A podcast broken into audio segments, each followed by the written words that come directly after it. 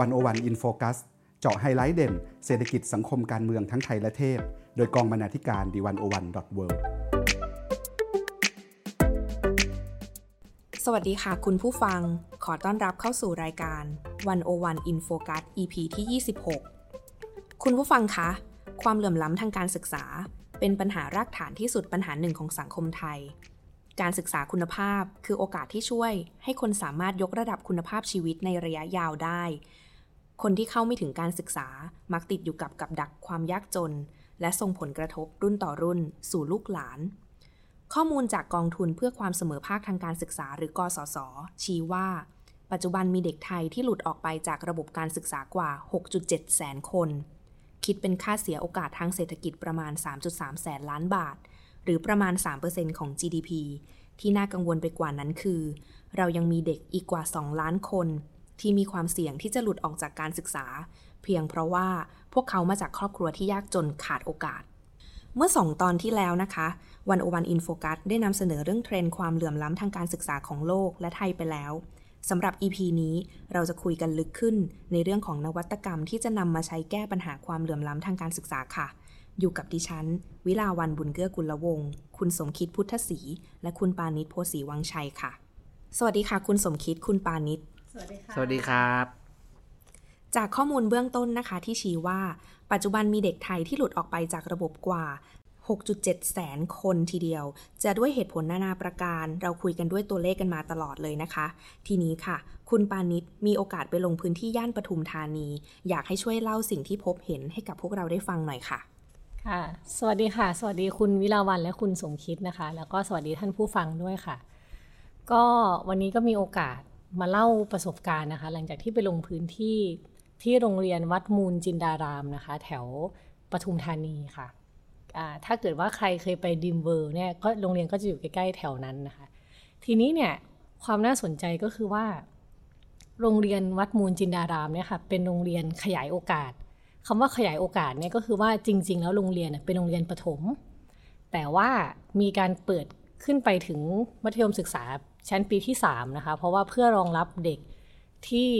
คล้ายๆกับว่าหลุดจากโรงเรียนมัธยมที่อื่นในสังกัดของสอพมนะคะเขาให้เข้ามาอยู่ที่นี่เพื่อที่อย่างน้อยเนี่ยจะให้เด็กเหล่านี้เขาจบการศึกษาขั้นพื้นฐานนะคะ ก็คือชั้นม .3 ทีนี้ถามว่าก็มีโอกาสได้ไปคุยกับอผอโรงเรียนนะคะ ท่านผอพัชรีเนี่ยเขาก็บอกว่าจริง ๆ โรงเรียนวัดมูลจินดารามเนี่ยมีอายุยาวนานกว่า 90 ปีเลยนะคะ แต่ว่ากลายเป็นว่าแต่ก่อนเนี่ยก็เป็นคนในพื้นที่นี่แหละที่มาเรียน แต่พอเวลาผ่านไปเรื่อยๆนะคะ คนที่มาเรียนที่โรงเรียนนี้ส่วนมากก็มักจะเป็นลูกของคนที่ย้ายมาทำงานจากที่อื่นนะคะ เพราะว่าแถวนั้นมีโรงงานเยอะ ทีนี้ถามว่าเขาย้ายมาจากที่อื่นเนี่ยเขาก็ไม่ได้มีที่ดินทำกินหรืออะไรที่เป็นหลักเป็นแหล่งหรือเป็นหลักเป็นฐานขนาดนั้นนะคะ แล้วในขณะเดียวกันเนี่ย เด็กจำนวนมากต้องอยู่กับตากับยาย เพราะว่าพ่อกับแม่ต้องไปทำงานที่อื่น แต่ก็คือมาตั้งหลักที่นี่เฉยๆ ดังนั้นบ้านของเด็กหลายคนในโรงเรียนวัดมูลจินดารามนะคะ ก็เลยจะต้องสร้างเป็นเพิงอยู่ริมคลองอะคะ่ะคลองลังสิตเพิงริมคลองเนี่ยถ้าเรานึกภาพไม่เห็น ถ้าเกิดว่ามีใครเคยขับรถไปทางคลองนะคะคลองต่างๆ แต่คลองหนึ่งไปจนถึงคลองหกอะไรอย่างเงี้ยถนนเส้นนั้นเนี่ยมันจะขนานกับคลองลังสิตแล้ว เถิบเข้ามาข้างในอีกอะค่ะ แถวนั้นจะเป็นเพิงบ้านพักของคนที่ย้ายแหล่งทำกินเพื่อมาหาโรงงานทำงานนะคะคำว่าเพิงเนี่ยหลายคนอาจจะนึกภาพไม่ออกว่ามันเป็นยังไงเนาะเพิงก็คือว่าเป็นไม้ก่อร่างขึ้นไปค่ะ แล้วก็เป็นสังกะสีทับอยู่ข้างบน แล้วก็อาจจะมีเอาไม้ ไม้อาจจะมีบ้านแบบฝาจาก ป้ายเลือกตั้งอะไรเงี้ยป้ายหาเสียงอะค่ะมาล้อมเป็นบ้านนะคะ แล้วก็อีกส่วนหนึ่งเขาก็จะมีชุมชนหลังวัดมูลจินดารามนะคะ ชุมชนหลังวัดเนี่ยเป็นที่ธรณีสงฆ์ก็คือวัดเปิดพื้นที่ให้ชาวบ้านครอบครัวมาตั้งถิ่นฐานอยู่อาศัยได้ ทีเนี้ยก็เลยมีโอกาสได้ไปที่บ้านของน้องสองคนนะคะก็คืออน้องเต้ยนามสมมุตินะคะ น้องเต้ยเนี่ยอยู่ชั้นป .4 เป็นเด็กผู้ชาย น่ารักมากเลยตัวเล็กๆ น้องเขาจะใส่หมวกแก๊ปสีแดงวิ่งเล่นในโรงเรียนนะคะ ทีนี้คุณครู ก็พาไปคุณครูที่ดูดูแลนะคะ น้องเต้ยเนี่ยอยู่กับอยู่กับย่ากับป้านะคะ แต่ว่าน้องเต้ยเรียกย่าว่าแม่ เพราะว่าแม่เนี่ยทิ้งน้องเต้ยไปตั้งแต่เด็ก แล้วก็พ่อเขาอยู่ในเรือนจำนะคะ ด้วยคดียาเสพติด น้องเต้ยเนี่ยก็อยู่กับคุณย่าที่บ้านในชุมชนหลังวัดเนี่ยค่ะ ทีนี้เวลาจะไปดูที่บ้านน้องเต้ยน้องเต้ยก็พาไปขับรถไปนะคะ ไปจนถึงสุดเส้นทางแล้วเนี่ยมันต้องจอดเพราะว่ามันเป็นทางตัน มันเดินได้แค่เป็นคล้าย ๆ กับว่าต้องเดินเท้าเท่านั้นนะคะ เดินเท้าเข้าไปเนี่ย ระหว่างทางก็เหมือนมีขยะมีอะไรริมทางอะไรเงี้ยแล้วก็พอไปถึงบ้านน้องเต้ยนะคะ คุณครูก็เล่าให้ฟังว่าเนี่ยฝาพื้นบ้านของน้องเต้ยอะค่ะ ต้องเอามาจาก ไม้ฝาโลงจากวัดบริจาคให้นะคะ เพราะว่าไม่มีเงินที่จะหาวัสดุอุปกรณ์มาสร้างบ้าน ก็แต่ว่าทีนี้ก็มันก็ฟังดูก็น่าเศร้านะคะ แต่ว่าที่บ้านเนี่ยมีแมวอยู่ถึงห้าตัวนะคะ ซึ่งก็เป็นเพื่อนให้น้องเต้ยได้แบบว่าอยู่ด้วยให้อาหารอะไรเงี้ยพอขึ้นไปบนบ้านเนี่ย บ้านก็เป็นขนาดแบบเล็กมากคือเดินห้าเก้าคือสุดผนังแล้ว แล้วก็แบ่งมุมกันนอนกับป้ากับย่าอย่างเงี้ยนะคะ ทีนี้เนี่ยปัญหาก็คือที่คุยกับคุณครูก็คือว่า เด็กในวัยประถมเนี่ยมันเป็นวัยที่จะต้องการได้รับการพัฒนาทั้งเรื่องครอบครัว ทั้งเรื่องอาหาร เรื่องเวลาเรื่องการออกกำลังกายต่างๆนะคะ เพื่อที่จะให้เขาเติบโตขึ้น เป็นเติบโตขึ้นอย่างมีคุณภาพนะคะ แต่ว่าพอเราเห็นแบบนี้เนี่ยเราจะเห็นว่ามีชีวิตเด็กอีกจำนวนมากนะคะ ที่ ข้าวเช้าเขาก็ไม่ได้ทาน เพราะว่าบางอย่างย่าต้องรีบไปทำงาน แล้วไม่มีคนทำให้กินหรือว่าบางมื้อก็ไม่มีเงินที่จะหาข้าวสารมากรอกหม้อจริง ๆ นะคะพอไม่มีข้าวทานตอนเช้าเนี่ยจะไปเรียนมันก็ไม่มีสมาธิคิดภาพว่าเราท้องร้องโครกคลากเราก็คงนึกไม่ออกนะคะว่าเออเราจะมีเวลาไปโฟกัสการคูณตัวเลขบนกระดานยังไงอะไรอย่างเงี้ยนะคะ นี่คือสิ่งที่น้องเต้ยต้องเจอ ทีนี้ ถามว่าโรงเรียนวัดมูลจินดารามเนี่ยมีการช่วยเหลือยังไงบ้างนะคะเขาก็มีโครงการแบบอาหารเช้า ให้หลังเคารพธงชาตินะคะ ก็จะมีเด็กที่คล้ายๆ กับลงทะเบียนไว้หรือแบบเด็กที่อาจจะขาดโอกาสในเรื่องค่าใช้จ่ายอะไรเงี้ยก็จะมารับอาหารไปทานนะคะ แล้วก็ช่วงเย็นเนี่ยโรงเรียนก็จะเปิดให้เด็กๆ เหล่านี้มาวิ่งออกกำลังกายได้ มาวิ่งเล่นกีฬาได้ เพราะว่าที่บ้านเขาไม่มีพื้นที่เลยนะคะ ก็อันนี้ก็น้องเต้ยก็เป็นหนึ่งในเด็กอีกจำนวนมากนะคะ ที่อยู่ในภาวะ ยากจนขาดแคลนนะคะ อีกยกอย่างอีกนิดนึงแล้วกันก็มีน้องอีกคนหนึ่งชื่อน้องพลอย อันนี้ก็น้องพลอยเนี่ยเขาก็อยู่เด็กป .2 เนาะก็อยู่ริมคลองเหมือนกันค่ะ เวลาจะล้างตัวอาบน้ำอะไรมองไปนี่เห็นถนนเลยนะอืมคือถ้าคนขับรถแบบว่า ตั้งใจมองเข้ามาจริง ๆ ก็แบบสบตากันได้เลยค่ะ กับกับหลังบ้านริมเพิงนั้นนะคะ ซึ่งเนี่ยค่ะก็มีเด็กยากจนจำนวนมาก ซึ่งเราไม่รู้ว่าพอเขาโตขึ้นเนี่ยพื้นที่แบบนั้นมันอาจจะยิ่งเล็กเกินไปสำหรับเขาไปเรื่อยๆนะคะ แล้วคนก็ต้องการคุณภาพชีวิตที่ดีอยู่แล้วนะคะ เหมือนที่ทุกคนก็ต้องการค่ะไอความเหลื่อมล้ำทางการศึกษาไอปัญหาความยากจนเหล่านี้มันทำให้เด็กหลายคนเนี่ยไปไม่คือหลุดออกจากระบบเร็ว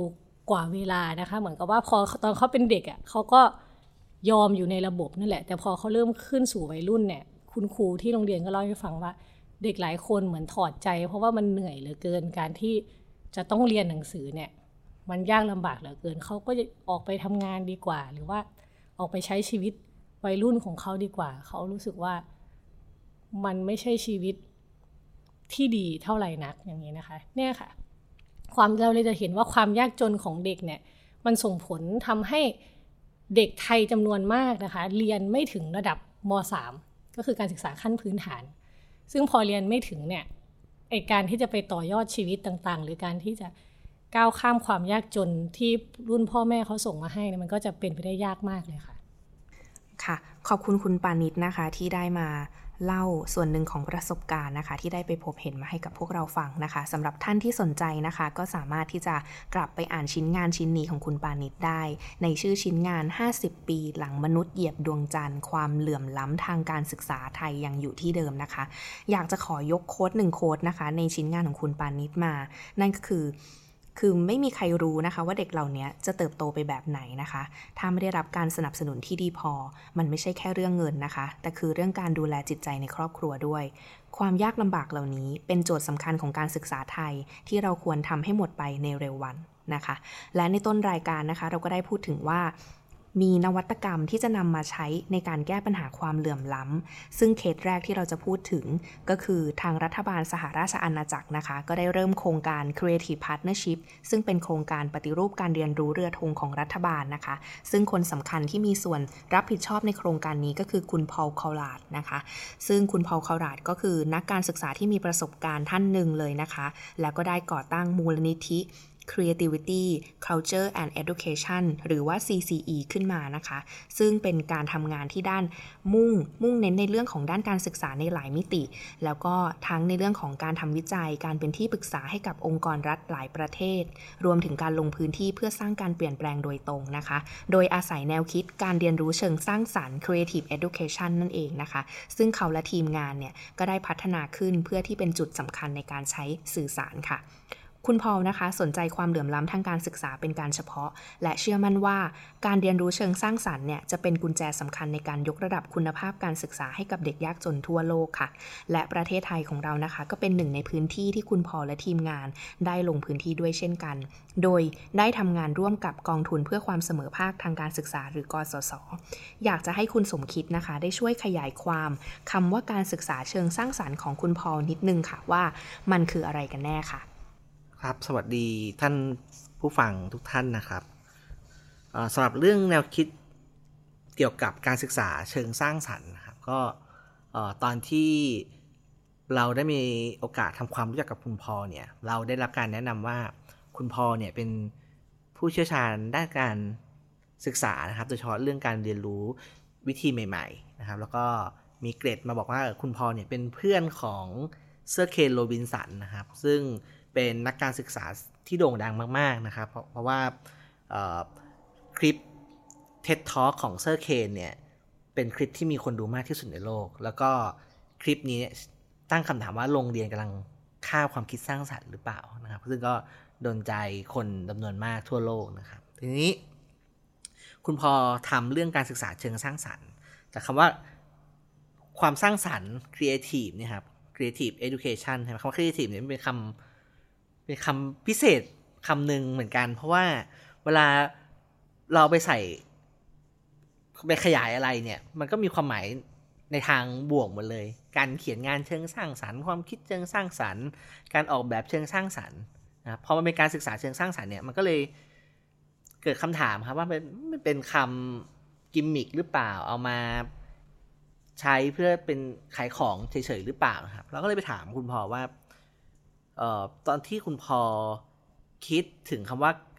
การศึกษาเชิงสร้างสรรค์เนี่ยคุณพอหมายถึงอะไรกันบ้างนะครับ ซึ่งคุณพอก็เล่าให้ฟังอย่างน่าสนใจนะครับว่าจริง ๆ แล้วคุณพอก็เจอปัญหาเดียวกัน ว่าสุดท้ายแล้วเนี่ยเวลาเราพูดถึงความคิดสร้างสรรค์เนี่ยมันคืออะไรกันแน่นะครับ คุณพอบอกว่าตอนที่รัฐบาลอังกฤษเอง เริ่มต้นโครงการ Creative Partnership ซึ่งอยากจะปฏิรูปการเรียนรู้ให้เด็กมีความคิดสร้างสรรค์เนี่ย รัฐบาลอังกฤษเองก็ยังไม่รู้ด้วยซ้ำว่าความสร้างสรรค์เนี่ยจริง ๆ มันคืออะไร ฉะนั้นงานแรก ๆ ที่คุณพอทำในเรื่องนี้ก็คือ กลับไปหาความหมายที่แท้จริงของความคิดสร้างสรรค์นะครับนี่เป็นจุดเริ่มต้นของการทำงานของคุณพอในเรื่องการเป็นรูปการเรียนรู้เลยนะครับนี้คุณพอทำการรีวิวงานศึกษาจำนวนมากนะครับ ที่พยายามจะนิยามความคิดสร้างสรรค์นะครับ แล้วคุณพอก็ สั่งเคราะห์คุณคุณพอและทีมนะครับ ก็สั่งเคราะห์ออกมาเป็นคอนเซปที่คุณพอเรียกว่า small c creativity ก็คือความคิดสร้างสรรค์ที่เป็น c ตัวเล็กนะครับ คุณพอบอกว่า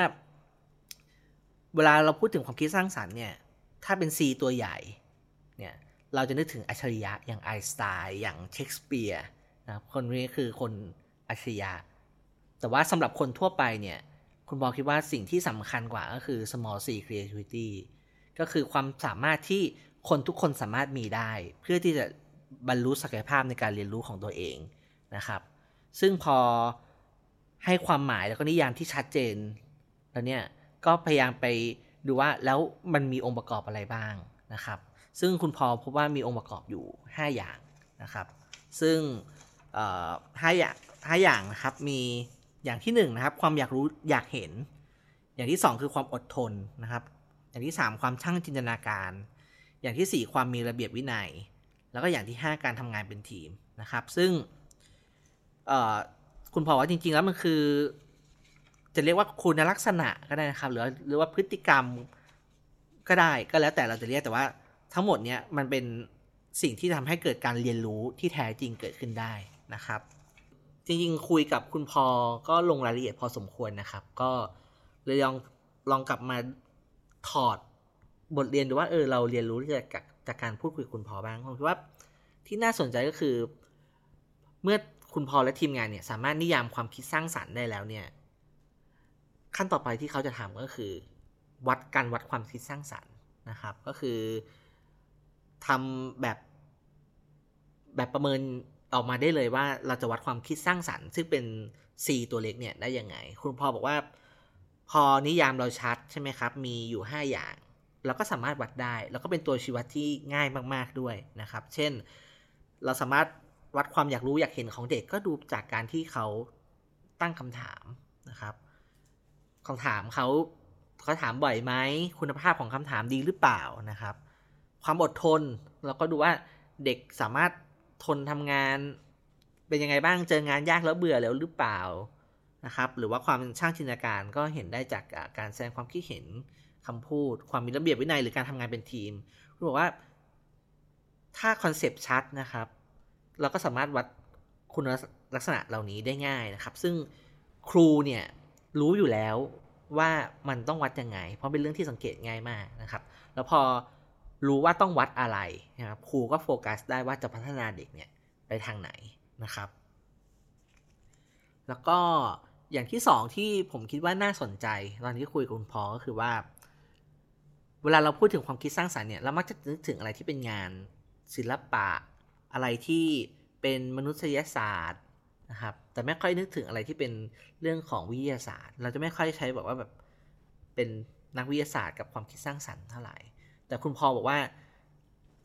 ถ้าเป็นไปตามคอนเซปต์ของ small c creativity นะครับ ความคิดสร้างสรรค์มันไม่ได้แบ่งแยกว่าเป็นศิลปะหรือไม่ใช่ศิลปะ คุณพอยกตัวอย่าง ซึ่งก็ชวนคิดนะครับ บอกว่า เพลงหรืองานที่เราเรียกว่าเป็นงานศิลปะจำนวนมากเนี่ย ไม่ได้มีความคิดสร้างสรรค์อยู่ในนั้นเลยด้วยซ้ำเป็นแค่การแบบทำซ้ำนะครับ ในขณะที่ความคิดทางวิทยาศาสตร์นะครับ ทฤษฎีใหม่ๆเนี่ยกลับเต็มไปด้วยความคิดสร้างสรรค์และจินตนาการนะครับ อันนี้คือพูดคุณพอพยายามพูดว่าความคิดสร้างสรรค์ในความหมายที่ที่ที่ใช้กันทั่วไปนะครับฉะนั้นสำหรับคุณพอแล้วก็คือไม่ว่าจะเป็นศิลปะหรือเป็นวิทยาศาสตร์เนี่ยมันมีความคิดสร้างสรรค์ได้นะครับ แล้วก็พื้นฐานก็คือเรื่อง small c creativity นี่เองนะครับ ค่ะแล้วก็อยากจะ อยากรู้นิดนึงค่ะว่าจากที่คุณพอเนี่ยเขาเดินทางไปทั่วโลกถูกต้องไหมคะ เพื่อที่จะดูเรื่องของปัญหาเรื่องการศึกษาต่างๆเนี่ยทีนี้เนี่ยคุณพอเขาเห็นความเหมือนความต่างอะไรของประเทศอื่น ๆ กับประเทศไทยบ้าง ก็คำถามนี้ก็เป็นคำถามหนึ่งนะครับ ที่เราตั้งใจจะไปถามคุณพอเลย เพราะคุณพอเนี่ยมีประสบการณ์ในการทำงานด้านการการเป็นรูปการศึกษาในหลายประเทศทั่วโลกนะครับ แล้วก็อยากรู้ว่าเออประเทศอื่นๆเนี่ยมีปัญหาเหมือนกับไทยหรือเปล่า แต่คำตอบที่ได้มาค่อนข้างเซอร์ไพรส์นะครับ คุณพอบอกว่า ถึงที่สุดแล้วเนี่ยก็คิดว่าปัญหาที่ทุกประเทศเจอเนี่ย ไม่ต่างกันนะครับ ก็คือสิ่งสำคัญที่คุณพอคุณพบก็คือว่า การเรียนการสอนแต่ละพื้นที่เนี่ย มันมันต่างต่างกันแหละหลักสูตรอาจจะต่างกันเรื่องที่เรียนจะต่างกัน แต่ว่าพอกลับมาเรื่องของการเรียนรู้เนี่ย ไม่ต่างกันเลยนะครับ เด็กมี ลักษณะของการเรียนรู้เนี่ยที่เหมือนกันเป็นคอนเซปที่คุณพอเชื่อว่าเป็นสากลนะครับ เพราะว่าไม่ว่าคนเชื้อชาติไหนฐานะอย่างไรนับถือศาสนาใดเนี่ยกระบวนการเรียนรู้ของเด็กไม่ต่างกันนะครับ อีกเรื่องหนึ่งที่คุณพอพบว่าเหมือนกันในแทบทุกประเทศก็คือ เรื่องความเหลื่อมล้ำทางการศึกษานะครับโดยส่วนใหญ่นะครับไม่ใช่ทุกเคส แต่ว่าโดยส่วนใหญ่เนี่ยเด็กที่มีฐานะดี มักจะมีการเรียนรู้ที่ดีกว่าเด็กที่มีฐานะยากจน นะครับ อันนี้คุณพอก็ยืนยันว่าเป็นเหมือนกันทุกประเทศ กระทั่งประเทศพัฒนาแล้วอย่างประเทศอังกฤษ ซึ่งเป็นประเทศบ้านเกิดของคุณพอเนี่ยคุณพอก็ยืนว่า ถ้าไปดูสถิติเลยก็จะเห็นว่า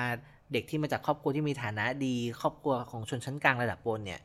ก็จะมีการเรียนรู้นะครับเน้นว่าการเรียนรู้เนี่ยดีกว่าเด็กที่มาจากครอบครัวที่มีฐานะยากจนนะครับ นี่ก็คิดว่าเป็นเรื่องที่คุณพอ บอกว่า จากประสบการณ์ของของเขาเนี่ยเขาพบว่าค่อนข้างเหมือนกันในในทุกประเทศนะครับ แต่ว่าเราก็ถามว่าแล้วพอมาประเทศไทยจริง ๆ เนี่ยมันไม่มีอะไรให้ให้แปลกใจเลยเหรอนะครับ คุณพ่อว่าก็ก็มีอยู่นะครับก็คือ คุณพ่อเนี่ยเนื่องจากเป็นนักการศึกษาใช่ไหมครับอย่างแรกที่ทำก็คือคงดูข้อมูลระดับมหาภาคครับคุณพ่อว่าคือถ้าดูข้อมูลจาก ตัวเลขมหาภาคนะครับ ระดับการระดับรายได้เฉลี่ย ระดับการเจริญเติบโตของเศรษฐกิจเนี่ยก็คิดว่าประเทศไทยเนี่ยคงเป็นประเทศที่อยู่ในระดับกลางๆนะครับ แล้วก็ถ้าดูจากการที่มากรุงเทพใช่ไหมกรุงเทพเป็นเมืองใหญ่มีทุกอย่างครบคันนะครับ ก็คิดว่าน่าจะเป็นประเทศประเทศไทยน่าจะเป็นประเทศที่มีความพร้อมอยู่พอสมควรนะครับ แต่เมื่อได้ลงไปเห็นของจริง อาจจะคล้ายที่ คุณปานิสได้ไปเห็นเนี่ย คุณพอว่า เออ ก็น่าตกใจ เพราะว่าในกลุ่มที่ขาดแคลนหรือกลุ่มที่ยากจนเนี่ย ก็ยากจนกว่าที่จินตนาการไว้อยู่ค่อนข้างมากนะครับ ถ้าเทียบกับตัวเลขที่เป็นตัวเลขมหาภาคแสดงหรือว่าไลฟ์สไตล์ในเมืองใหญ่อย่างกรุงเทพก็คุณพอลคิดว่าก็ก็ก็เซอร์ไพรส์อะเพราะกรุงเทพมันก็มีทุกอย่างครบครันจริง ๆ แต่พอเราออกไป จากพื้นที่ที่ก็ไม่ได้ไกลจากกรุงเทพมากนักเนี่ยความขาดแคลนความเหลื่อมล้ำเนี่ยกลับสูงอย่างไม่น่าเชื่อนะครับ ค่ะ ก็ขอบคุณคุณสมคิดนะคะ ที่ได้เล่าคร่าวๆมาเบื้องต้นแล้วทีนี้เนี่ยค่ะ อยากจะทราบว่าคุณพอลเองเนี่ยได้เสนอวิธีการแก้ปัญหาอะไรบ้างกับสังคมไทยในเรื่องการศึกษาค่ะ ก็คุณพอลเนี่ยความคิดแกก็ชัดนะครับ แกก็นำเสนอเรื่องการศึกษาเชิงสร้างสรรค์นะครับ ซึ่ง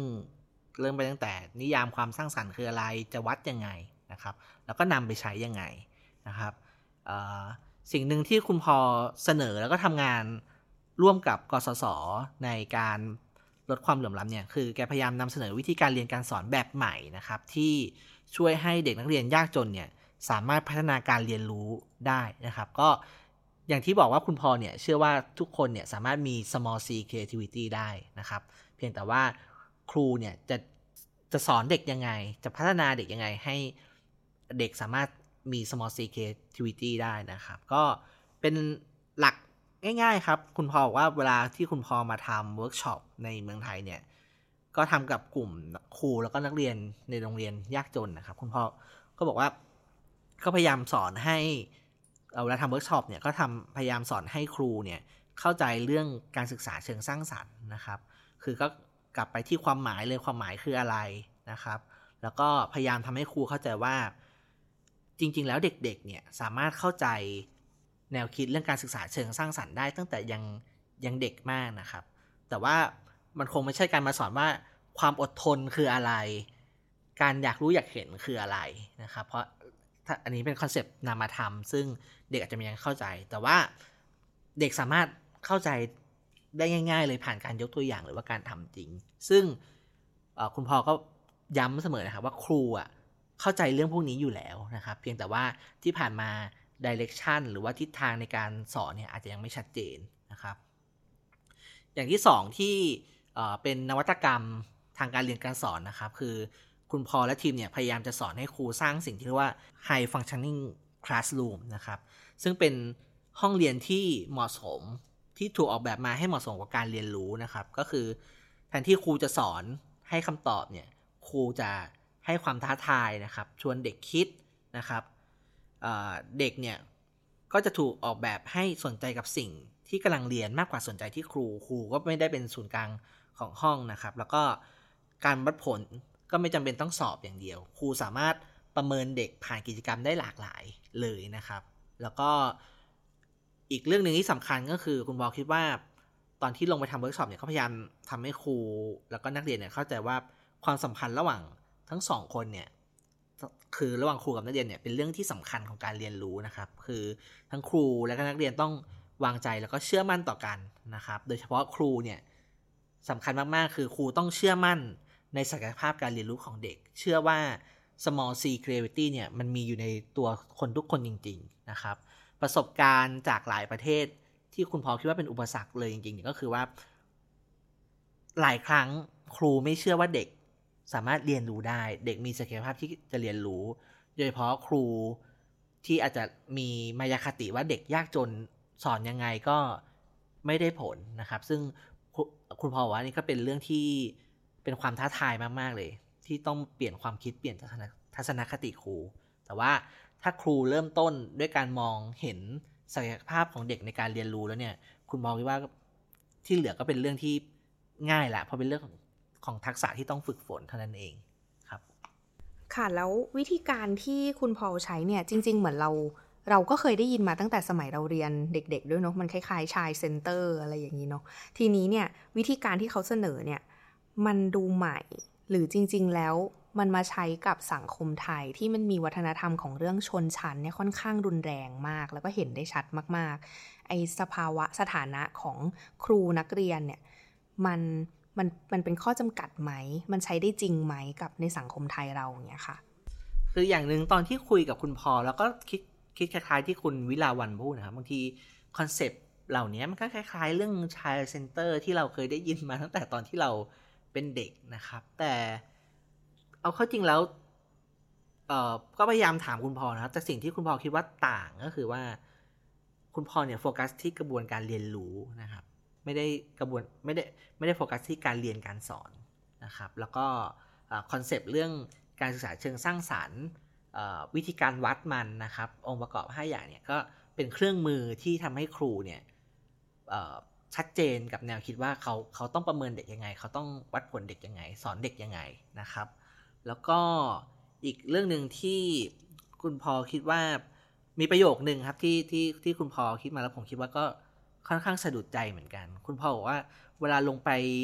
ทำเวิร์กช็อปเนี่ย คุณพอไม่เคยยุ่งเลยว่า หลักสูตรยังไง คุณพอไม่ได้สนใจ หลักสูตรยังเป็นเหมือนเดิมก็ได้ แต่กระบวนการเรียนการสอนต้องเปลี่ยนนะครับในความหมายอันนี้ผมตีความเองครับ เช่น อาจจะสอนประวัติศาสตร์ไทย เหมือนที่กระทรวงบอกมาก็ได้นะครับ แต่วิธีการเรียนรู้ประวัติศาสตร์ไทยเนี่ยต่างหากที่จะต้องถูกปรับเปลี่ยน เด็กต้องถูกตั้งคำถาม เด็กต้องตั้งคำถามว่าประวัติศาสตร์ได้ หรืออะไรก็ก็ว่ากันไปนะครับ อีกประเด็นหนึ่งที่คุณวิรวันยกมาก็เป็นคำถามที่ผมคุยกับคุณพอเหมือนกันนะครับ เรื่องออลักษณะเฉพาะบางอย่างของสังคมไทยนะครับโดยสังคม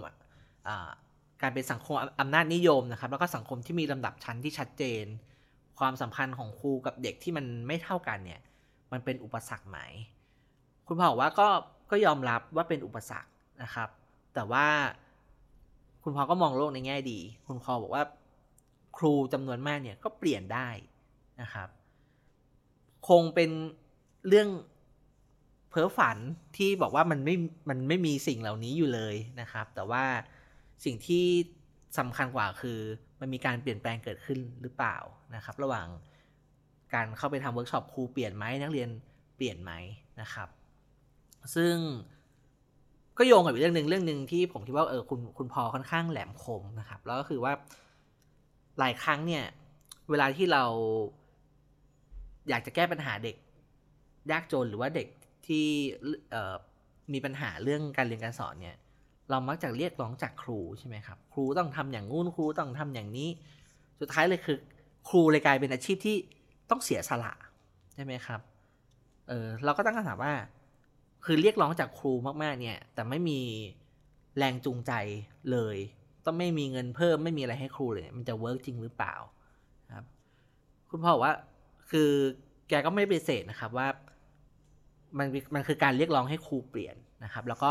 ถ้ามีทรัพยากรสามารถใช้เงินเพื่อจูงใจครูได้เนี่ย ก็คงจะดีนะครับ แต่ถึงที่สุดแล้วคุณพ่อก็เชื่อว่าจากประสบการณ์ของแกเนี่ย เงินไม่ใช่สิ่งที่สำคัญที่สุด สิ่งที่สำคัญที่สุดก็คือว่าความเปลี่ยนแปลงเกิดขึ้นจริงหรือเปล่า ถ้าสิ่งที่ครูทำอยู่เนี่ยมันสร้างความเปลี่ยนแปลงเกิดขึ้นกับเด็กนักเรียนได้จริงเพราะว่านั่นคือแรงจูงใจที่ดีที่สุดสำหรับครูนะครับ ซึ่งถ้ามันมีวิธีการที่ง่ายขึ้นไปอีกเช่นครูแบบไม่ต้องใช้ต้นทุนเยอะในการแบบปรับเปลี่ยนวิธีการสอนแค่เปลี่ยนวิธีคิดอะไรบางอย่างเนี่ย แล้วมันสร้างความเปลี่ยนแปลงได้จริงเนี่ยคุณบอว่า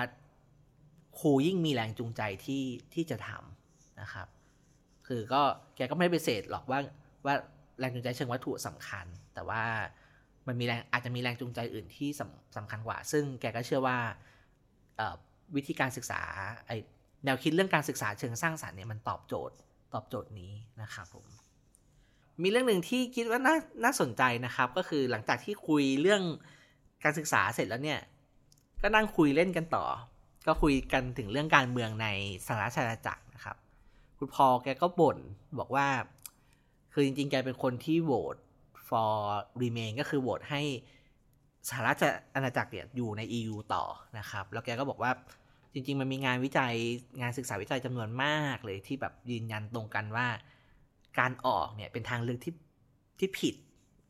นะว่าจะเกิดผลเสียมากกว่าผลดีนะครับ แล้วแกก็บอกว่าแต่ทั้งหมดนี้สิ่งที่เกิดขึ้นคือแกโทษการศึกษา แกก็เอาเอ่อเอาข้อมูลมาให้ดูครับบอกว่าถ้าเราไปดูจะเห็นเลยว่า คนที่โหวตให้อยู่ต่อเนี่ยคือคนที่มีการศึกษาสูง นะครับ ส่วนคนที่โหวตให้ออกเนี่ย ส่วนใหญ่คือคนที่การศึกษาคือเรียนไม่จบบ้างหรืออะไรอย่างนี้บ้างครับ แล้วก็เป็นคนสูงอายุ แต่แกก็ว่าแต่สุดท้ายนี่ก็คือระบอบประชาธิปไตยแกก็ก็ก็ต้องยอมรับก็จะเดินหน้าต่อไป แต่ว่าถ้าโทษว่าถ้าโทษอะไรของปัญหาทั้งปวงเนี่ยแกก็ขอโทษการศึกษานะครับแล้วก็ได้ชวนกันคุยต่อว่าแล้วจริง ๆ แล้ว ประชาธิปไตยเนี่ยมันส่งผลต่อการศึกษายังไงนะครับแกก็ว่าจริง ๆ แกก็เชื่อตาม แกคิดว่ามันมันก็เป็นเรื่อง make sense ที่จะบอกว่าถ้าระบบการศึกษาดี คุณภาพประชาธิปไตยก็จะดีตามไปด้วย แล้วก็เลยถามแบบว่าแล้วประชาธิปไตยล่ะ มันส่งผลต่อคุณภาพการศึกษาหรือเปล่าอืมแกก็ลังเลนิดนึงนะครับแกว่าเออมันก็พูดยากนะมันก็ไม่ตรงไปตรงมา แต่อย่างน้อยแกก็แกก็บอกว่า อย่างน้อยประชาธิปไตยเนี่ยมันเป็นเรื่องของการประกันสิทธิ์เป็นการเรื่องของการรับประกันว่าทรัพยากรเนี่ยมันจะถูกกระจายออกไปดังนั้นแกก็เชื่อว่าถ้าอยู่ในระบอบประชาธิปไตยเนี่ยแนวโน้มของการกระจายทรัพยากรก็น่าจะดีกว่า แล้วก็น่าจะมีส่วนในการแก้ปัญหาเรื่องความเหลื่อมล้ำทางการศึกษาได้ดีกว่าด้วยนะครับก็พี่คิดว่าเป็นมุมมองที่แหลมคมแล้วก็ชวนคิดอยู่เหมือนกันนะครับผม ค่ะก็ขอบคุณคุณสมคิดนะคะที่ทำให้พวกเรานะคะได้กระจ่างขึ้นนะคะ ในคำว่าการศึกษาเชิงสร้างสรรค์ของคุณพอลคาลาดนะคะ ทีนี้อีกอีกเคสหนึ่งนะคะที่จากต่างประเทศเนี่ยที่เราจะ ขาดไม่ได้เลยนั่นก็คือเคสจากฟินแลนด์นะคะ ทีนี้เนี่ยก็มีแนวคิดในเรื่องของจิตวิทยาเชิงบวก positive psychology นะคะได้เขามีการนำมาเชื่อมโยงกับในเรื่องการศึกษาเชิงบวกยังไง อันนี้เดี๋ยวจะขอให้คุณปานิชช่วยเล่าให้พวกเราฟังค่ะ ค่ะ ก็เมื่อกี้คุณสมคิดพูดถึงเรื่อง creative ไปแล้วนะคะตอนนี้เราจะมาพูดถึงเรื่อง positive learning จากฟินแลนด์นะคะ ซึ่งจริงๆหลายข้อเนี่ย ก็ค่อนข้างสอดคล้องกับที่คุณพอได้เสนอแนะมานะคะเรื่องที่จะเล่าต่อไปนี้นะคะเป็นมาจากโครงการเสวนาวิชาการนานาชาตินะคะ การพัฒนาคุณภาพครูและโรงเรียนบทเรียนจากประเทศฟินแลนด์นะคะ ซึ่งมีคุณไคซ่าวรินินเนี่ยผู้เชี่ยวชาญด้านจิตวิทยาเชิงบวกนะคะและการศึกษาเชิงบวก ซึ่งมีประสบการณ์การทำงานเป็นครูในฟินแลนด์กว่า 20 ปีนะคะมาให้คำตอบกับเรานะคะ อย่างที่เรารู้กันนะคะว่าฟินแลนด์เนี่ยเป็นต้นแบบการศึกษาของโลกเลยก็ว่าได้นะคะ ซึ่งมีข้อข้อมูลชี้วัดหลายอย่างนะคะ ก็คือว่ายังมีการสอบพิซ่านะคะหรือการศึกการสอบวัดระดับด้านการศึกษานานาชาติเนี่ยนักเรียนฟินแลนด์ก็มีผลการเรียนคณิตศาสตร์ วิทยาศาสตร์ แล้วก็การอ่านเนี่ยดีกว่ากลุ่มประเทศมหาอำนาจอย่างสหรัฐอเมริกาจีน และอังกฤษหลายปีติดต่อกันนะคะ ยังไม่นับว่าดีกว่า ประเทศในแถบเราๆนี้คะแนนห่างกันมากเลยนะคะ แล้วก็หรือว่าก็ยังมีการยกย่องให้เป็นประเทศที่มีการศึกษาดีที่สุดในโลก แล้วก็มีสถิติประชากรที่อ่านหนังสือออกร้อยเปอร์เซ็นต์แล้วก็สถิติประชากรส่วนใหญ่พูดได้มากกว่าหนึ่งภาษานะคะ อะไรแบบนี้เนี่ยมันมีที่มาอย่างไง อะไรทำให้การศึกษาฟินแลนด์ดีที่สุดในโลกได้นะคะ ซึ่งก็มีคนพยายามหาคำตอบ มามากมายแล้วนะคะ แต่ว่าจริง ๆ เนี่ย อันนี้ค่อนข้างสอดคล้องกับที่คุณพอพูดเลยว่า ประเด็นสำคัญจริง ๆ เนี่ย มันอยู่ที่คุณครูนักเรียนแล้วก็กระบวนการเรียนรู้นะคะ เดี๋ยวเราจะมาเริ่มต้นให้เห็นภาพก่อนเขาบอกว่าคุณคุณไคซ่าเนี่ยที่เป็นผู้เชี่ยวชาญด้านจิตวิทยานะเชิงบวกนี่นะคะเขาบอกว่าเบื้องหลังความก้าวหน้าทางการศึกษาของประเทศเล็กๆเนี่ยมี มาจากหลักการเพียงข้อเดียวนะคะ คือว่าทำอย่างไรให้นักเรียนเรียนอย่างมีความสุขที่สุดนะคะเขาบอกว่า เราไม่ได้สอนเด็กเพื่อเตรียมตัวสำหรับการสอบวัดระดับ แต่เราต้องการให้เด็กและเยาวชนรู้สึกดีต่อตัวเอง มีสุขภาพจิตที่ดี ซึ่งทั้งหมดนั้นจะนำมาสู่ผลการเรียนที่ดีได้ในท้ายที่สุดนะคะพูดอย่างนี้มันก็อาจจะรู้สึกว่าโอเคก็ก็ใช่สิ เราก็อยากให้เด็กรู้สึกดีต่อตัวเองทั้งนั้นนั่นแหละ แต่ว่าเราจะทำยังไงให้มัน เกิดขึ้นเกิดความรู้สึกนี้ขึ้นได้จริงนะคะเขาก็บอกว่าการออกแบบหลักสูตรของฟินแลนด์เนี่ยเขาตั้งอยู่บนพื้นฐานความเข้าใจธรรมชาติของเด็ก ว่าเด็กเนี่ยเป็นวัยแห่งความอยากรู้อยากเห็น แล้วก็เปลี่ยนไปด้วยความกระตือรือร้นนะคะ ดังนั้นหลายโรงเรียนในฟินแลนด์เนี่ยก็เลยจัดช่วงเวลาให้เด็กออกไปทำกิจกรรมนอกอาคาร หรือว่าวิ่งเล่นกับคนรุ่นราวคราวเดียวกันทุก ๆ 45 นาทีนะคะ หลังจบคาบเรียนเพื่อผ่อนคลาย แล้วก็เสริมสร้างสุขภาพร่างกายที่แข็งแรงค่ะ ทีนี้พอเราพูดแบบนี้เราก็อาจจะนึกไม่ออกว่าเออไอห้องเรียนแบบที่นักเรียนนั่งฟังครูเงียบๆเปลี่ยนคาบเสร็จนั่งอยู่ที่เดิมรอครูวิชาใหม่มาสอนเนี่ยมันก็จะนำมาสู่พัฒนาการที่ดีต่อเด็กได้ยังไงนะคะเราก็นึกไม่ออกเลย ทีนี้เนี่ยเขาก็บอกว่าการเพิ่มชีวิตชีวาให้ในห้องเรียนเนี่ยนะคะ ก็มีความสำคัญนะคะ คุณไคซ่าก็บอกว่าเนี่ย เด็กจะไม่นั่งเงียบๆ ไม่รอฟังเนื้อหาจากครูจะเล่นกันนะคะเวลาที่ไทยเนี่ยเวลาเราสอนเด็กเราจะไม่ให้เด็กเล่นกัน ระหว่างที่เรียน แต่ที่ฟินแลนด์เนี่ยเขาจะให้เด็กเล่นกันในห้องเรียนค่ะ อันนี้นะคะคือความแตกต่างอย่างหนึ่งไอการทำแบบเนี้ยมันทำให้เด็กมีการแลกเปลี่ยนความรู้ระหว่างนักเรียนด้วยกัน แล้วก็มีการถกเถียงคุณครูด้วยนะคะ คือไม่ได้รับสารจากคุณครูฝ่ายเดียว อะไรแบบนี้เป็นการกระตุ้นให้เด็ก ได้แลกเปลี่ยนความคิดเห็นได้ช่วยเสริมสร้างทักษะการคิดเชิงวิพากษ์นะคะ หรือว่าเป็น critical thinking ค่ะ การเรียนรู้ด้วยตัวเองเนี่ย เมื่อผนวกเข้ากับความก้าวหน้าด้านคอมพิวเตอร์ พวก ICT อะไรต่างๆเนี่ยนะคะ ฟินแลนด์ก็จะเลยสามารถประยุกต์ใช้เทคโนโลยีด้านต่างๆเนี่ยควบคู่ไปกับการเรียนการสอนทำให้เด็กสามารถเรียนรู้ได้สนุกสนานยิ่งขึ้นนะคะ ทีนี้ที่สำคัญเนี่ยนอกจากเรื่องวิธีการเรียนการสอนในห้องเรียนแล้ว อีกปัจจัยหนึ่งก็คือคุณภาพของคุณครูนะคะคุณไคซ่าเนี่ยเขาบอกว่า ครูในฟินแลนด์เนี่ยล้วนเป็นคนที่มีแรงจูงใจสูงนะคะ เหมือนที่คุณพอได้กล่าวไว้เลยก็มีแรงจูงใจสูงแล้วก็มั่นใจในตัวเองนะคะ เขาบอกว่าในฟินแลนด์เนี่ยครูถือเป็นหนึ่งในอาชีพยอดนิยม แล้วก็มีอัตราการแข่งขันสูงมากนะคะ ผู้ที่ต้องการจะเข้าเรียนหลักสูตรด้านศาสตร์การสอนเนี่ยในระดับมหาวิทยาลัยต้องผ่านการทดสอบอย่างเข้มงวดนะคะแล้วก็ต้องเรียนอย่างต่ำ5ปีจนจบปริญญาโท เพื่อให้มั่นใจว่าครูในโรงเรียนเนี่ยไม่ได้เป็นเพียงผู้เชี่ยวชาญศาสตร์ที่ตนสอนนะคะ แต่ว่าต้องเป็นผู้เชี่ยวชาญในศาสตร์การสอนอีกด้วยผู้ได้เห็นภาพก็คือว่า ไม่ใช่ว่าครูสอนคณิตนั้นจะเก่งแต่คณิต แต่ไม่รู้เลยว่าไอ้วิธีการสอนนั้นนะจะต้องทำยังไงนะคะ คุณไคซ่าก็มีเล่าเรื่องสมัยตัวเองเป็นครูให้ฟังนะคะเขาก็บอกว่า ตอนที่ฉันทำงานเป็นครู ไม่เคยมีใครตั้งแง่สงสัยหรือมาประเมินวัดระดับทักษะของฉันว่าเพียงพอต่อการเป็นครูหรือไม่ ไม่มีใครมากำหนดกะเกณฑ์ว่าฉันต้องทำหรือไม่ทำอะไรในห้องเรียน ครูมีอำนาจในการออกแบบการสอนของตนเองอย่างเต็มที่ อิสระเหล่านี้แสดงให้เห็นว่าครูใหญ่ ผู้อำนวยการโรงเรียน หรือกระทั่งรัฐบาลไว้ใจครูนะคะ อ่า อันนี้ก็เป็นประเด็นหนึ่งที่ ที่น่าสนใจมากนะคะ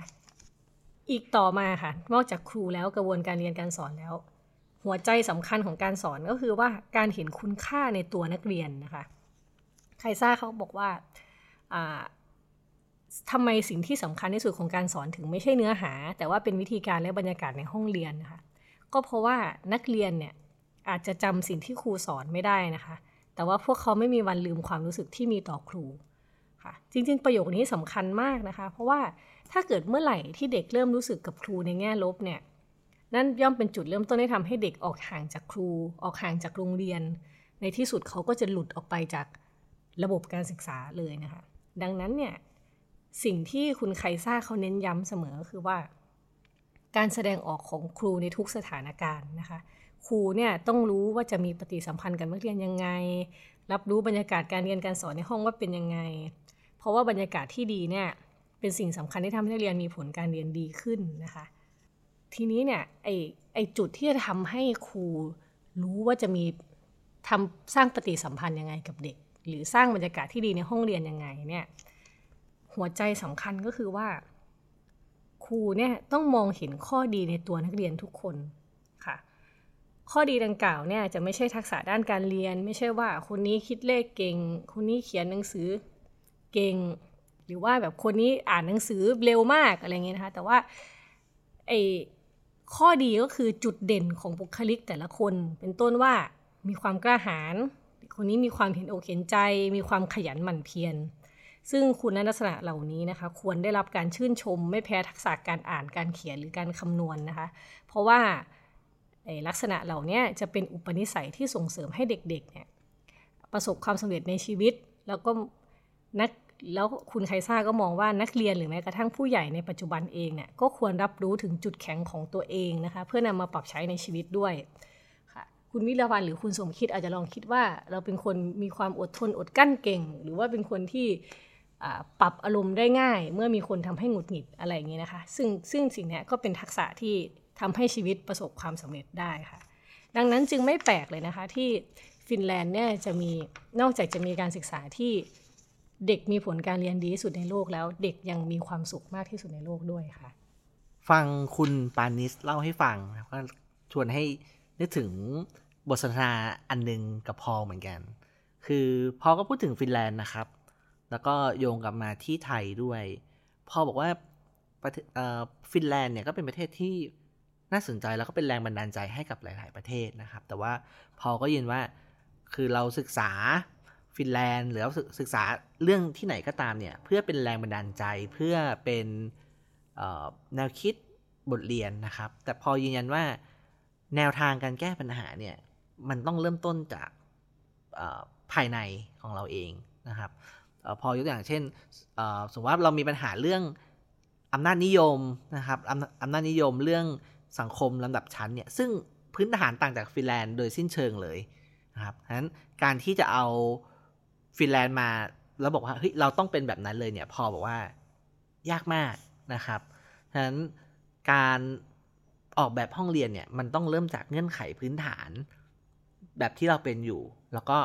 ค่อยๆเปลี่ยนมันนะครับ ฟินแลนด์อาจจะเป็นเป็นเป้าหมายนะครับ แต่ว่าถ้าแบบว่าต้องหนึ่งสองสามทำแบบฟินแลนด์หมดเลยเนี่ย พอคิดว่าอาจจะไม่ได้แนวทางที่เป็นจริงมากนักนะครับ ค่ะเราก็จะได้เห็นตัวอย่าง ซึ่งจริงๆ คุณไคซ่าเนี่ย ก็เป็นนักจิตวิทยาเชิงบวกด้วย นั่นก็คือ positive psychology นะคะ ซึ่งจริง ๆ แล้วในโลกยุคปัจจุบันเองก็มีการพูดถึง positive psychology กันค่อนข้างมากเลยทีเดียวนะคะ สังคมเริ่มกลับมาตระหนัก แล้วก็ให้ความสำคัญเกี่ยวกับเรื่องทักษะทางสังคม และการจัดการอารมณ์ของเด็ก ๆ กันมากขึ้น มีหลายคนนะคะได้พูดถึงว่าเออจริง ๆ หรือเราควรจะเพิ่มวิชา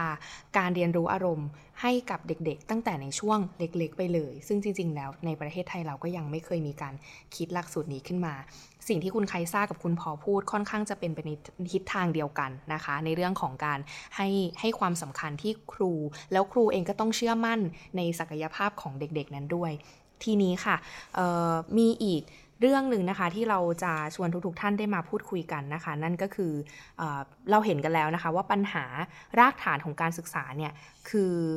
มันได้ยินเยอะที่สุดในเรื่องของความยากจนใช่ไหมคะ มันก็จะโยนกลับมาที่ในเรื่องของนโยบายในฝั่งรัฐกันบ้างล่ะ งบประมาณและทรัพยากรก็จะมีคนบอกเสมอว่ามันไม่เพียงพอเลยคำถามใหญ่นะคะ มันก็จะมีอยู่ว่า แล้วทำไมเราจึงยังเห็นว่าโรงเรียนยากจนเนี่ย มันขาดแคลนมันขาดแคลนอุปกรณ์การเรียนและครูก็ไม่พอ เพราะว่าเอ๊ะมันก็คล้ายกับว่า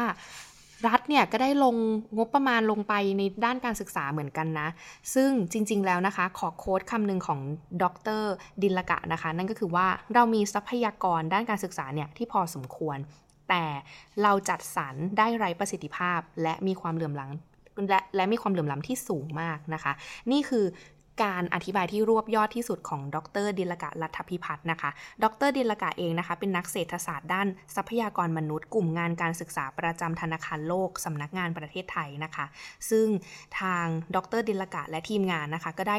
ทำการวิจัยเกี่ยวกับการศึกษาในประเทศไทยมาต่อเนื่องหลายปีเลยนะคะ ซึ่งจริงๆ แล้วช่วงนี้ก็เป็นสปอตไลท์ของวันโอวันนะคะ ในเรื่องของการศึกษาไทยเปลี่ยนความเหลื่อมล้ำเป็นความเสมอภาค ในโค้ดเบื้องต้นนี้นะคะ เราพูดถึงเรื่องการจัดสรรทรัพยากรให้อย่างมีประสิทธิภาพ แล้วก็ลดความเหลื่อมล้ำเนี่ย ทีนี้เนี่ย จากการที่เราได้ศึกษามาหรือที่ดรดิลกาได้ได้ทำการวิจัยมาเนี่ย อยากจะรู้ อยากอยากจะให้คุณสมคิดช่วยเล่าให้ฟังหน่อยค่ะว่า อะไรที่มันเป็นรูปธรรม เป็นข้อเสนอแนะที่มันเป็นรูปธรรมในการใช้จัดการทรัพยากรให้มีประสิทธิภาพมากขึ้นค่ะ คือเราพูดกันมันดูแบบดูง่ายมาก แต่อยากเห็น สิ่งที่มันเป็นรูปธรรมมากที่สุดอะค่ะ ครับ ก็อย่างที่คุณวิรวันได้พูดไปแล้วนะครับว่า เออทำไมเวลาพูดถึงปัญหาการศึกษาไทยเนี่ย เราก็จะเห็นว่า เออ โรงเรียนมีครูไม่พอ โรงเรียนยากจนอุปกรณ์การเรียนไม่พอนะครับ ก็เห็นโครงการจำนวนมากเลยที่แบบเออเวลาจะทำ CSR กันสักทีหนึ่งบริษัทใหญ่ๆหรือว่าคนที่มีมีเงินคนรวยครับ ก็เดี๋ยวเราไป บริจาคอุปกรณ์การเรียนกันที่โรงเรียนที่ห่างไกลอะไรอย่างนี้ใช่ไหมครับ แต่ทีนี้งานที่ดรดิลกะทำนะครับ ก็คืองานที่ออกมาเพื่อเอ่ออะไรต่อสู้นะครับก็ก็ไม่เชิงว่าต่อสู้ก็คือ เป็นงานวิจัยเพื่อทำความเข้าใจปัญหาที่เกิดขึ้นจริง ๆ นะครับ ซึ่งก็พบว่าจริง ๆ แล้วเนี่ยความความคิดที่บอกว่า ระบบการศึกษาไทยเรายังมีงบประมาณไม่พอเนี่ยเป็นความคิดที่ผิดนะครับ คือจริง ๆ แล้วเนี่ยงานจุดเด่นมาก ๆ ของงานที่ดรดิลกะทำนะครับ คือเรื่องของวิธีการศึกษานะครับ ซึ่งมีการใช้ข้อมูลจำนวนมากนะครับ เป็นของทั้งประเทศเลยศึกษาในทั้งระบบนะครับ แล้วก็ใช้แบบจำลองทางเศรษฐศาสตร์นะครับ ซึ่งเป็นเครื่องเป็นแบบจำลองที่เรียกว่า แบบจำลองอุปสงค์ครูนะครับ ซึ่งเป็นแบบจำลองของธนาคารโลกเนี่ยมาใช้ศึกษาการจัดสรรทรัพยากรในเมืองไทยนะครับอันนี้อาจจะเทคนิคนิดนึงนะครับ แต่เนื่องจากว่าเป็นจุดเด่นของงานดรดิลกะ เราก็เลยอยากจะชวนคุณผู้ฟังเนี่ยลองลองมาฟังดูนะครับครับ ก็จริงๆแล้วจุดเด่นของงานวิจัยของดรดิลกะ แล้วก็ทีมธนาคารโลกนะครับ จุดเด่นคือเรื่อง วิธีการศึกษานะครับซึ่งใช้ข้อมูลระดับมหาภาคแล้วก็เครื่องมือในการทำวิจัยเนี่ยที่ค่อนข้างน่าสนใจครับเป็นเครื่องมือของธนาคารโลกนะครับ คือดรดิลกะเริ่มต้นอย่างนี้ครับดรดิลกะบอกว่าจริง ๆ แล้วเนี่ยจำนวนครูต่อนนักเรียนในเมืองไทยเนี่ยไม่ได้น้อย ไม่ได้น้อยเลยนะครับ อัตราส่วนอยู่ที่หนึ่งต่อสิบเจ็ด ก็คือครูหนึ่งคนต่อนักเรียนสิบเจ็ดคน ซึ่งเป็นอัตราที่เท่าๆกับประเทศกำลังพัฒนา เอ้ยขออภัยครับ ประเทศพัฒนาแล้วหลาย ๆประเทศนะครับ ประเทศออสเตรเลีย อังกฤษ หรือว่าเกาหลีใต้ญี่ปุ่นนะครับ นั่นหมายความว่าครูไทยเนี่ยน่าจะเพียงพอนะต่อต่อระบบนะแต่ว่าปัญหาคือ เอ๊ะทำไมเราถึงยังเห็นข่าวว่าครูไม่พออยู่ ดรดิลกะชี้ไปว่าปัญหาคือเรื่อง เรามีโรงเรียนขนาดเล็กมากเกินไปนะครับ พอเรามีโรงเรียนขนาดเล็กมากเกินไปเนี่ยทำให้เราต้อง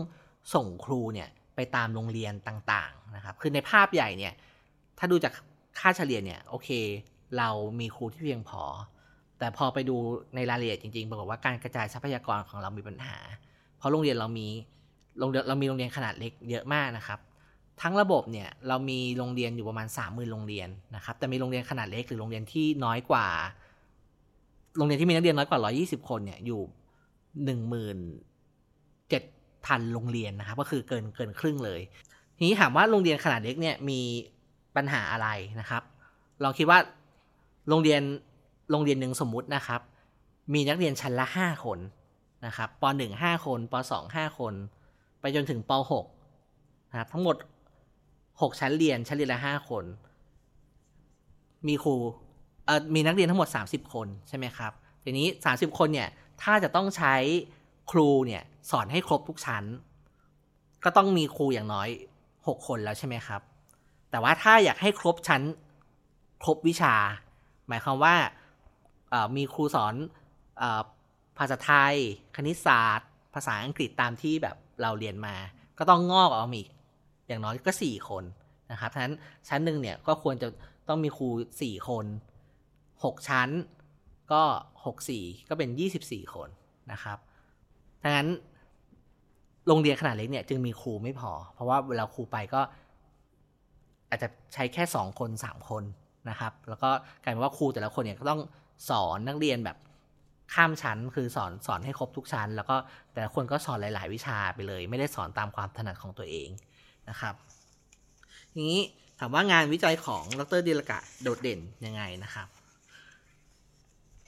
ดรดิลกะบอกว่านะครับบอกว่า ถ้าสมมุติว่าเราไม่ปรับอะไรเลยนะครับ แต่ว่าอยากให้ครูเนี่ยครบเลยทุกชั้น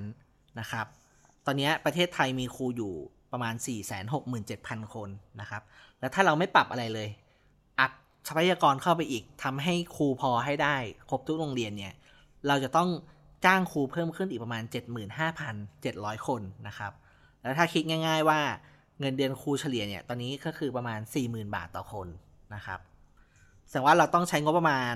ด้านการศึกษาเพิ่มขึ้นเนี่ย อย่างน้อยปีหนึ่งประมาณ 36,000 ล้านบาทนะครับ ซึ่งในทางเศรษฐศาสตร์เนี่ยพูดจริง ๆ ก็คือ วิธีการนี้ก็อาจจะไม่ค่อยสมเหตุสมผลเท่าไหร่ เพราะว่าอัดทรัพยากรเข้าไปอย่างเดียว ภายใต้ระบบที่มันไม่ค่อยมีประสิทธิภาพเท่าไหร่ก็เป็นการเปลืองทรัพยากรนะครับข้อเสนอของธนาคารโลกนะครับ จริงๆก็เป็นเรื่องที่ ถกเถียงกันมานานแล้วในสังคมไทยก็คือ ข้อเสนอก็คือให้มีการควบรวมโรงเรียนขนาดเล็กนะครับ เพราะว่าถ้าสมมติว่าโรงเรียนโรงเรียนหนึ่งเนี่ยมีนักเรียนเพิ่มมากขึ้น แต่จำนวนครูเท่าเดิมใช่ไหมครับฉะนั้นต้นทุนต่อโรงเรียนเนี่ยก็ต้องถูกต้นทุนต่อนักเรียนเนี่ยก็ต้องถูกลงใช่ไหมครับ เพราะว่ามีตัวหารเยอะขึ้นนะครับ ฉะนั้น ไอเดียเบื้องต้นคือว่าเออทำยังไงให้โรงเรียนโรงเรียนหนึ่งเนี่ย มีนักเรียนแบบมากพอที่จะคุ้มทุนหรือว่าลงทุนนะครับ หรือว่าค่าใช้จ่ายไม่แพงเกินไปนะครับจุดเด่นของงานของดรดิลกะก็คือว่า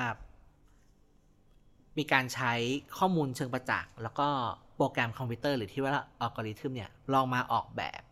มานำเสนอโมเดลต้นแบบหรือว่า ภายใต้โรงเรียนทั้งหมด 30,000 กว่าโรงเรียนเนี่ย จะยุบ หรือว่าจะควบรวมโรงเรียนยังไงบ้างนะครับ ข้อเสนอของทางธนาคารโลกนะครับ ซึ่งพยายามทำงานบนฐานของข้อมูล แล้วก็ใช้โปรแกรมคอมพิวเตอร์หรือว่าอัลกอริทึมมาช่วยนี่ก็คือว่าออลองเสนอความเป็นไปได้ในการควบรวมโรงเรียนดูนะครับ โดยไอเดียหลักๆก็คือว่าลองดูว่าจะจัดสรรทรัพยากรในพื้นที่หนึ่งยังไงเนี่ยให้มันคุ้มทุนที่สุด หรือว่าให้ ขอครับคือจะบอกว่าไม่ไม่ไม่บอกว่าคุ้มทุนที่สุดก็คือให้มีประให้มีประสิทธิภาพมากขึ้นนะครับ หลักการคิดก็คือนะครับก็คือว่าทีมวิจัยเนี่ยก็จะมาดูว่าโรงเรียนแต่ละแต่ละแห่งเนี่ยตั้งอยู่ที่ไหนบ้างนะครับ แล้วก็ลองไปพอตตำแหน่งลงในแผนที่ จากนั้นก็ลองแบ่งโรงเรียนเป็นกลุ่มๆหรือว่าเป็นคลัสเตอร์นะครับ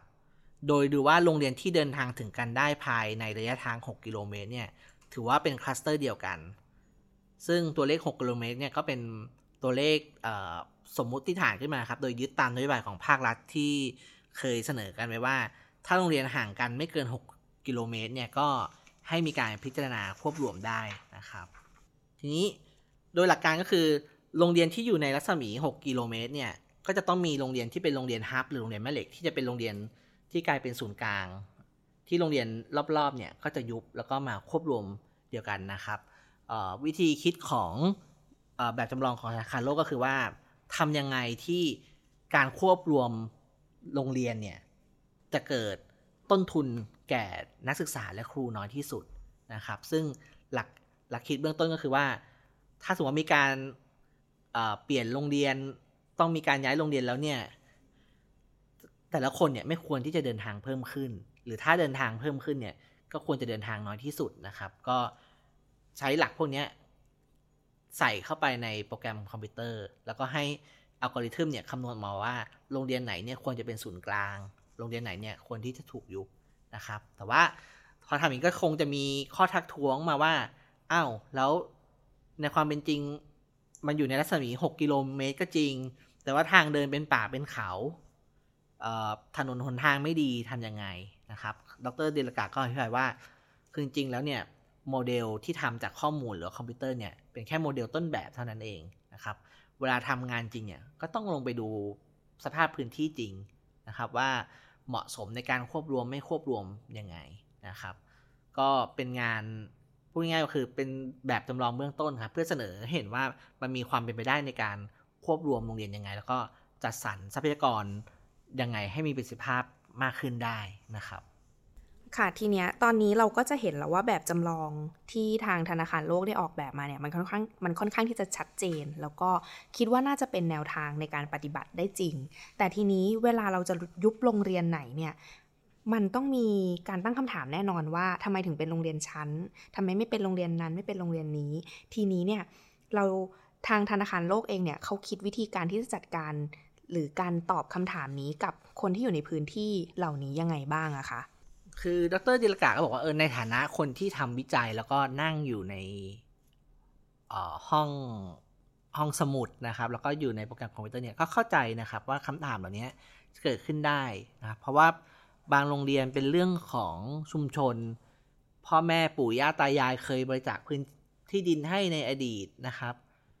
แล้วทำไมอยู่นี้ต้องก็ต้องมายุบซึ่งเรื่องพวกนี้ก็เป็นเรื่องที่ต้อง พยายามทำความเข้าใจแล้วก็อธิบายกันไป แล้วก็ที่สำคัญเลยคือเวลาบอกว่ามีการควบรวมโรงเรียนเนี่ย คือไม่ใช่แบบว่า บอกวันนี้แล้วพรุ่งนี้จะควบรวมไปเลย ก็คงต้องเป็นช่วงครับ ก็คงต้องออกแบบกันว่าจะถ้ามีการยุบหรือควบรวมจริงๆเนี่ยจะจัดการยังไงนะครับเฟสซิ่งหรือว่าระยะเวลาจะเป็นอย่างไร และที่สำคัญคืออถ้ามีการมีความผูกพันกับเรื่อง สถานที่อาคารเรียนหรือว่าอย่างเงี้ยสามารถปรับปรับรูปแบบได้นะครับ คือแต่ก่อนอาจจะเป็นโรงเรียน ถ้าเปลี่ยนเป็นห้องสมุดประชาชนล่ะ ถ้าเปลี่ยนเป็นสถานเลี้ยงเด็กเล็กไปเลย หรือว่าเป็นสถานดูแลคนแก่อะไรครับซึ่งซึ่งการออกแบบพื้นที่เนี่ยสามารถทำได้หลายแบบ แต่ว่าสุดท้ายแล้วคือชุมชนเนี่ยก็ต้องเป็นคนตัดสินใจว่าอยากจะใช้พื้นที่นั้นทำอะไรนะครับ แต่ว่า หัวใจสำคัญมาก ๆ เลยนะครับ ก็คือว่าทำยังไงที่จะทำให้พ่อแม่ผู้ปกครองแล้วก็เด็กนักเรียนเนี่ย ยอมที่จะย้ายโรงเรียนหรือว่าเห็นข้อดีของการย้ายโรงเรียน นั่นหมายความว่าถ้าสมมติว่าเขาย้ายไปแล้ว แล้วเขาย้ายจริง ๆ เนี่ย สิ่งที่เขาได้กลับมาเนี่ยควรจะเป็นสิ่งที่ดีจริง ๆ เช่นเรายอมย้ายจากโรงเรียน A ไปโรงเรียน B เนี่ยก็หมายความว่าโรงเรียน B เนี่ยดีกว่า โรงเรียน A จริง ๆ ทั้งในเรื่องของคุณภาพการศึกษา เรื่องของทรัพยากร เรื่องของครูนะครับ ฉะนั้นการเสนอให้ควบรวมโรงเรียนเนี่ย มันไม่ได้แค่เสนออย่างเดียว แต่มันมาพร้อมกับชุดทางนโยบายอีกจำนวนมากนะครับ เช่น ถ้ามีการควบรวมโรงเรียนควบรวมโรงเรียนแล้วใช่ไหมครับ โรงเรียนที่ยังอยู่หรือโรงเรียนที่เป็นฮับเนี่ย ก็ต้องมีทรัพยากรเพิ่มขึ้น อมีทรัพยากรเพิ่มขึ้นแล้ว ก็ต้องมาดูว่า แล้วขั้นต่ำที่โรงเรียนควรจะมีเนี่ย ควรจะมีอะไรบ้าง ควรมีครูครบชั้นไหมควรมีมาตรฐานการเรียนการสอนยังไงนะครับ ก็คือโรงเรียนที่เหลืออยู่เนี่ยก็ต้องยกระดับตัวเองขึ้นนะครับในทุกในทุกๆมิตินะครับ ไม่ใช่แค่เรื่องการเรียนการสอน แต่รวมถึงโครงสร้างพื้นฐานต่าง ๆ นะครับ ดรดิรกะยกตัวอย่างกระทั่งว่า มีน้ำมีน้ำดื่มสะอาดเนี่ย พอเพียงกับนักเรียนไหม มีไฟฟ้า มีอินเทอร์เน็ตไหม ก็มาว่ากันออกแบบกันว่า อะไรจะเป็นมาตรฐานขั้นต่ำที่โรงเรียนควรจะมีนะครับ ประเด็นของดรดิลกะก็คือว่า ภายใต้สภาพที่เป็นอยู่ ถ้าไม่มีการเปลี่ยนแปลงอะไรเลยครับ ยังไง การทำให้โรงเรียนมีคุณภาพดีมันก็เกิดขึ้นไม่ได้นะเพราะว่าทรัพยากรมัน ถูกใช้อย่างไม่มีประสิทธิภาพ แต่ทีนี้ถ้ามีการปรับเปลี่ยนแล้วเนี่ย การใช้ทรัพยากรจะมีประสิทธิภาพมากขึ้นนะครับ แล้วก็เราก็ต้องการันตีให้ว่าการปรับเปลี่ยนเนี่ยมันนาไปสู่สิ่งที่ดีกว่าจริง ๆ แล้วถ้าพ่อแม่ผู้ปกครองเนี่ยเห็นว่าการย้ายโรงเรียนหรือว่าการเปลี่ยนที่เรียนเนี่ย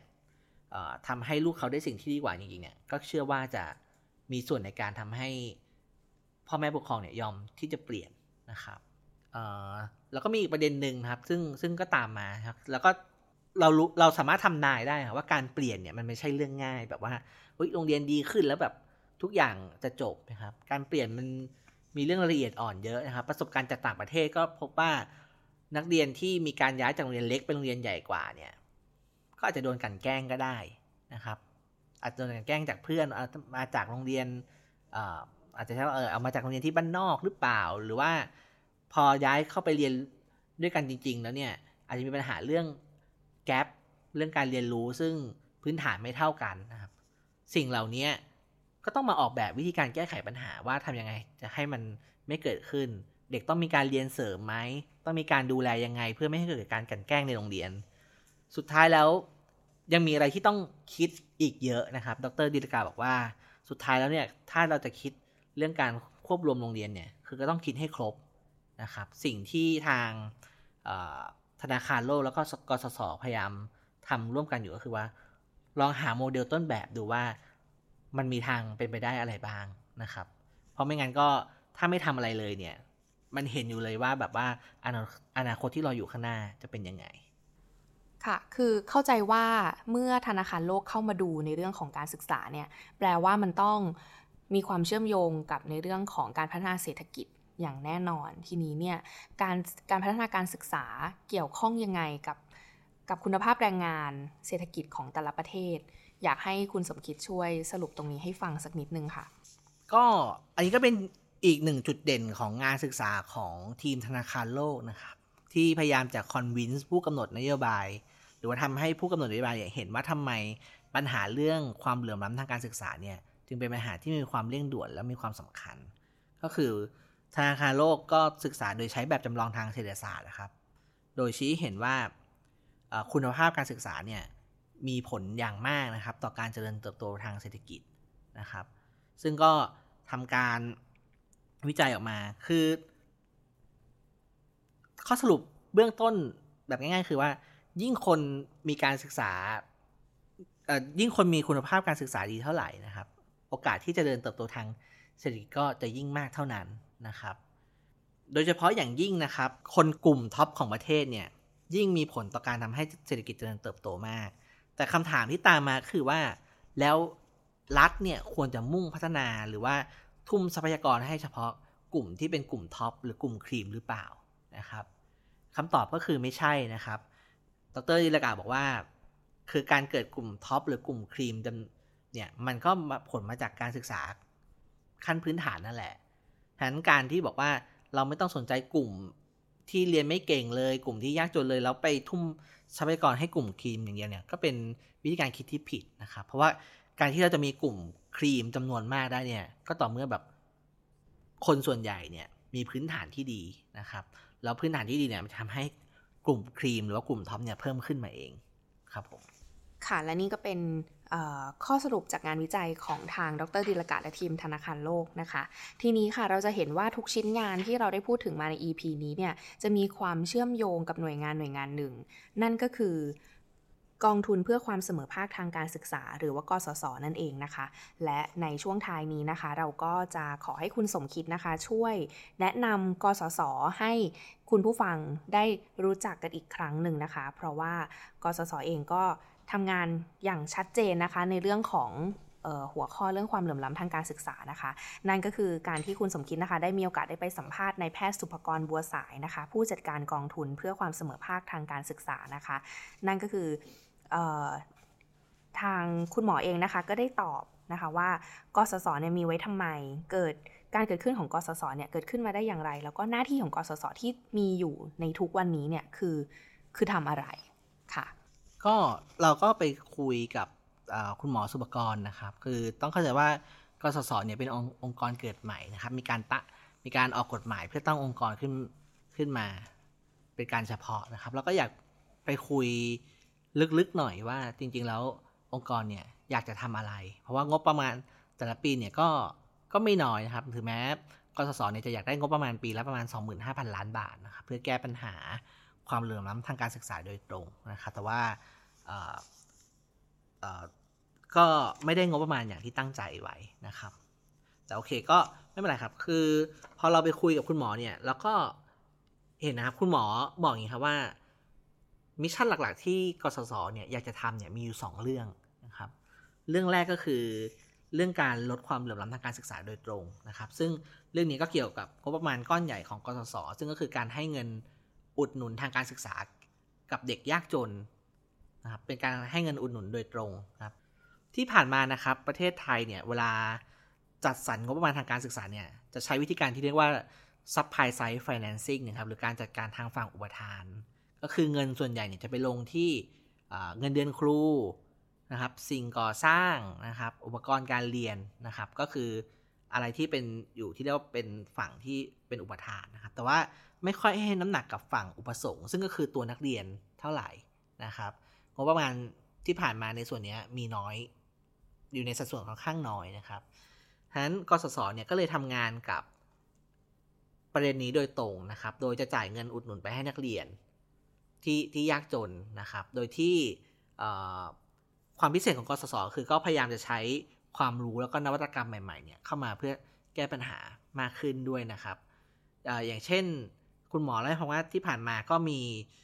การความพยายามที่จะคัดกรองเด็กยากจนเพื่อให้เกิดความแม่นยำมากขึ้นเรื่อยๆนะครับ โดยวิธีการแบบเก่าก็อาจจะใช้การประเมินแบบคร่าวๆ ง่าย ๆ แล้วก็บอกว่าใครยากจนนะครับ อย่างกสศเองเนี่ยก็หันไปใช้วิธีการหาเด็กยากจน หรือว่าการคัดกรองเด็กยากจนแบบใหม่นะครับ ก็เลยไปใช้วิธีการที่เรียกว่าการวัดรายได้ทางอ้อมนะครับ หรือว่า proxy mean test นะครับ ก็คือเข้าไปดูว่านอกจากจะถามว่า